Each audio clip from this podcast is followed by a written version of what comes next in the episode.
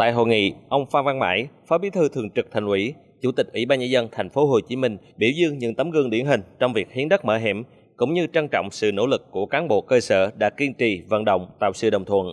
Theo ông Mãi, trước đây thành phố có nhiều đường hẻm nhỏ, diện tích nhỏ hẹp ảnh hưởng tác động đến đời sống sinh kế dân sinh, ảnh hưởng đến sự phát triển của thành phố. Gỡ điểm nghẽn này sẽ tạo động lực xung lực mới cho sự phát triển. Đây là chuyện không nhỏ và là chủ trương rất đúng của thành phố khi đã kiên trì và đạt kết quả rất to lớn, giúp cho đời sống người dân cải thiện tốt hơn, an toàn hơn, giá trị nhà đất theo đó cũng tăng lên. Hiến đất mở hẻm không chỉ cải thiện đời sống dân sinh, điều kiện nhà ở cải thiện, giá nhà tăng lên mà còn là nét đặc trưng văn hóa của người dân thành phố Hồ Chí Minh. Đó là tinh thần vì cộng đồng, sự phát triển chung của thành phố. Đất ở thành phố Hồ Chí Minh là đất vàng, đất kim cương, nhưng bà con sẵn sàng hy sinh và điều này còn có giá trị hơn nhiều. Đây là nguồn lực, động lực cho sự phát triển của thành phố trong thời gian qua, cũng như đã lan tỏa ra cả nước.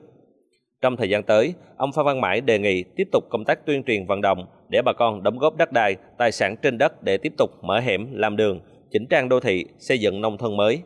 Từng xã phường, quận huyện phải xác định từ nay đến năm 2025 và đến năm 2030 có những công trình nào bàn bạc báo cáo với bà con để biết bàn bạc cùng tham gia thực hiện. Đặc biệt, năm 2025 cột mốc kỷ niệm 50 năm thống nhất đất nước thì tại từng địa bàn phường xã của thành phố cần làm sao để thể hiện quyết tâm không còn hẻm chặt hẹp, mất an toàn, không còn các khu dân cư, ổ chuột, chung cư cũ mất an toàn trên kênh rạch vân vân.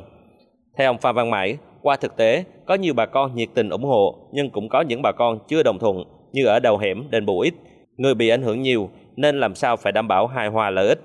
Tại cộng đồng, trên cơ sở đánh giá làm sao có sự hỗ trợ san sẻ, với hồ có diện tích lớn ảnh hưởng cũng cần có cơ chế hỗ trợ. Đề nghị là chúng ta tiếp tục thực hiện chủ trương này, xác định những công trình trọng điểm để tập trung phấn đấu và chúng ta giải quyết cái bất cập trong thời gian vừa qua đối với những hộ bị ảnh hưởng nhiều, những cái hộ ở đầu hẻm bằng cái sự tương trợ với nhau bằng một cái cơ chế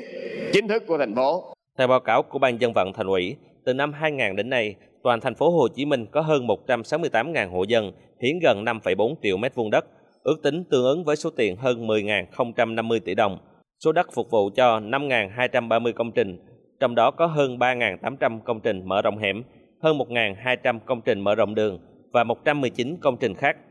Ngoài diện tích đất được hiến để thực hiện các công trình nêu trên, người dân còn trực tiếp đóng góp kinh phí để thực hiện mở đường, mở hẻm và các công trình phục vụ công cộng với số tiền hơn 458 tỷ đồng.